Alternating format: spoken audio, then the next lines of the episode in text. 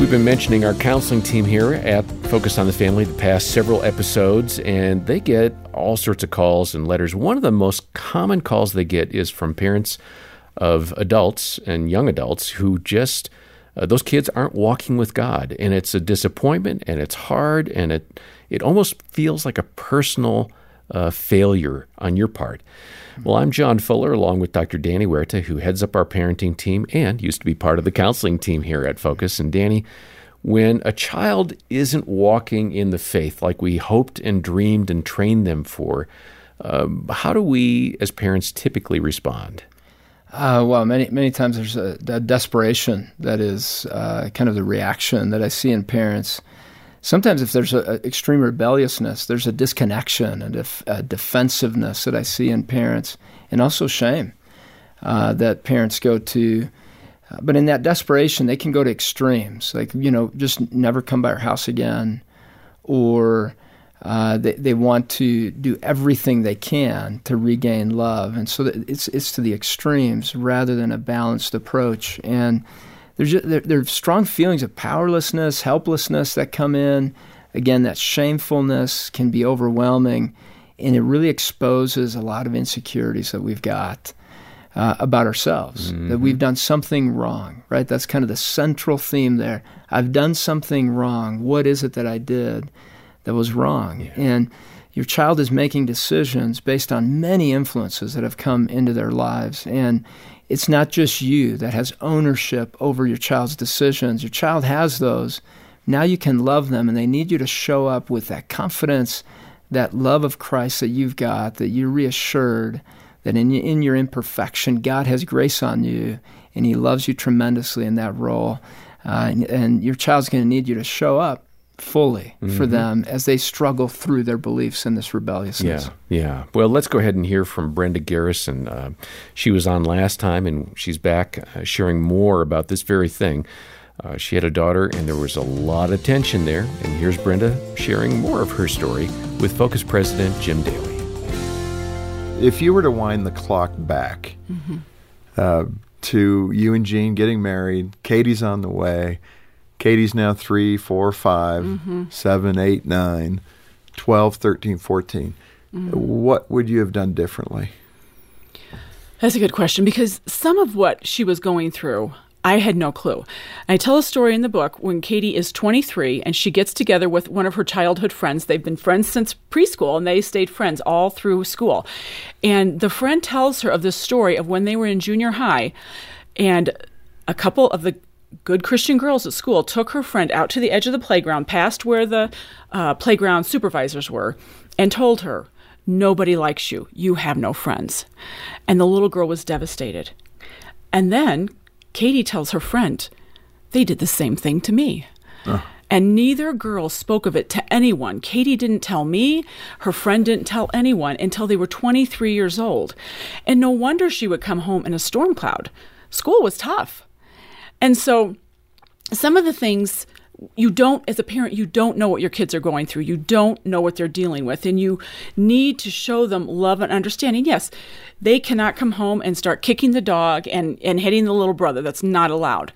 But you can give them time to go in their room and decompress. They don't have to come right home and start talking to you. They may just need some time. Katie shares often in the book, "I didn't know what I was feeling.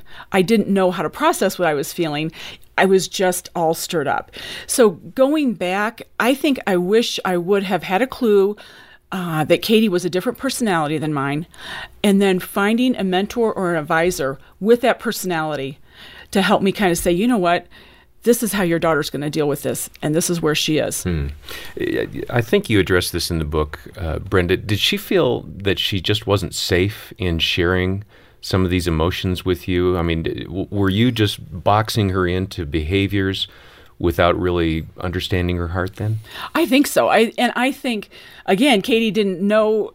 I figure things out. When I'm feeling it, I figure it out, and then I talk about it a lot. And Katie doesn't process that way. It takes her a while to figure it out, and then she doesn't want to talk about it a lot. And I was always thinking, if I could just talk to her, I can ask her questions, I can pull it out of her. And that made her want to withdraw even more. I needed to give her time to to process things and to come out and to talk to me instead of trying to pull it out of her and make everything better. Mm. Because you just can't. They come home, they're upset, and sometimes you just can't make it better in the first 5 minutes. Brenda, I would think that when you look at it, too, that there can be a lot of guilt in that process at different stages for different reasons. And yes. Maybe you talk about your daughter Katie being told people don't like her on the playground, and she didn't share that. I would think for you, perhaps as a parent, I'm just guessing, did you feel some guilt that you maybe didn't even share with Jean about your relationship with Katie? I mean, did you have your own secret guilt that was going on? I had a lot of guilt. Because who did she clash with more than anybody? Me. Because, like I said, Jean and she had a better relationship. He was more laid back than I was. And I was, she would fight with her sisters, but the major storms happened with me. So I carried a lot of guilt into her adult years. And then finally... And then I also, then every decision that she made, it was like, okay, this is because you, the mother, have cornered her into a bad decision or haven't loved her well enough or whatever. And finally, one day, God really made it clear to me, Katie's making this decision on her own. This is not your fault. Right. And that was huge for me. I still had a part to play. I still had to build relationship with her and not give her reasons to push me away and to be challenged or whatever. But... she was making these decisions on her own. She knew she had choices. I so admire Brenda's transparency, and she really has just put her heart out there for us, Danny. And there are so many I know who are feeling, I totally get it. I must have done something wrong. It's kind of what you said earlier. It's my fault that my child is rebelling. How do we let go of those things? You mentioned it a little bit earlier, but go a little deeper on that. Yeah, and I'm thankful for Brenda's transparency because it really brings to the surface what a lot of people struggle with when their children choose to rebel and go into that. And one question I usually ask parents when they say, I think it's my fault that my child's rebelling, I'll say, if they were amazing and incredible, would you take credit for that as well? Or is that on their own? And kids get to have their own journey. And there is sin involved here. And sin can blind us so quickly and take us in multiple directions. Mm-hmm. And that's what's happened in this case. And I love Jude, verse 20 all the way to 23. Okay, so Jude is this one chapter, little New Testament book. But it's powerful right here. It says, But you, beloved, build yourselves up in your most holy faith. Pray in the Holy Spirit. Keep yourselves in the love of God, waiting for the mercy of our Lord Jesus Christ that leads to eternal life. So there's a waiting there, right? Then it says, and have mercy on those who doubt. Save others by snatching them out of the fire. To others show mercy with fear, hating even the garments stained by the flesh. And so when I've looked into that one, it's hating the sin that has entangled the person. The person themselves are in a place of blindness, and Jesus pointed that out. He said, hey, God, forgive them. They don't know what they're doing. Mm. And in this case, your child, if you see them through that lens and you see all the insecurities they're wrestling with and all this vulnerability behind the scenes, even if the rebellion is coming your way, look past that and look with compassion and hate that sin that has entangled them and pray for that as you're going in there faithfully every single day. Yeah. And as you do that, you're fighting within the spiritual battle, not in the behavioral place, because you could get stuck with that rebellious child by yelling, trying to yell it out, by trying to shame them out of whatever they're doing. Mm-hmm. But if you look below the surface with compassion and with confidence, and you go into that spiritual realm, know that there will be some shifts in there that will begin to tug your child in a certain direction, and pray that their heart is open at the right time to do that. Because God is knocking every single day on their door and wanting to get their attention. Mm. And sometimes it can be big things, sometimes small things, and hopefully your child has experienced enough softness in there. And I've seen that with Christian kids. That foundation that parents have built really is so, so key for them. When they're in that difficult spot, they go, man, I think I'm tired of this life. Mm-hmm. I'm going to the one that my parents originally taught me about, and they reset to that.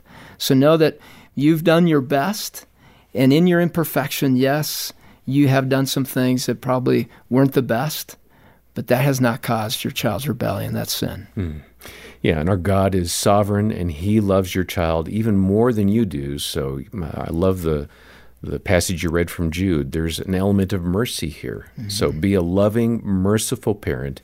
Keep that relationship. You are the only parent they have. Don't trade it for some specified behavioral outcome. Mm. Just love your child no matter who shows up and no matter how you're feeling about it. And John, if there's been some hurt along the way and you've been a cause to that, maybe there's alcoholism or other things that created tremendous pain and hurt, ask for forgiveness and repair, and you can start that today. Got it. And if you need a little bit more specific advice about your own situation, contact our counseling department here to help with the struggle. They are terrific. They're caring. They're trained. They'll listen to you. They'll offer some insights and advice and maybe help you get that conversation started with your child. We're a phone call away. The number is 800, the letter A in the word family. That's 800-232-6459, and we'll have further details in the show notes. And then for general encouragement in this area of having a struggling adult child, Brenda Garrison has a terrific book. We've referred to it before. It's called Love No Matter What, When Your Kids Make Decisions You Don't Agree With. The title says it all. If it's where you're living, get a copy of this book and get encouraged. We're making it available for a gift of any amount to the ministry today. So if you can, make a monthly donation to Focus on the Family or a one-time contribution of any amount to Focus. Either way, let us know how you can support us and request that book. The details are in the show notes. Next time, we'll hear from Courtney Ellis to hear how God helped her through a very tough pregnancy. And for now, on behalf of Dr. Danny Huerta and the entire team, I'm John Fuller, and thanks for listening to the Focus on the Family Parenting Podcast. As a parent, it's easy to find myself sitting backseat to my kids, in the backseat. It's tough to be a step ahead, and full honesty, I'm pretty hard on myself when that happens. But I've found Practice Makes Parent, a podcast from Focus on the Family, hosted by Dr. Danny Huerta and Rebecca St. James. It helps me be more intentional and not feel alone when things get tough. Everything they share is practical and well-practiced, and I can use it right away. Listen to Practice Makes Parent wherever you get your podcasts.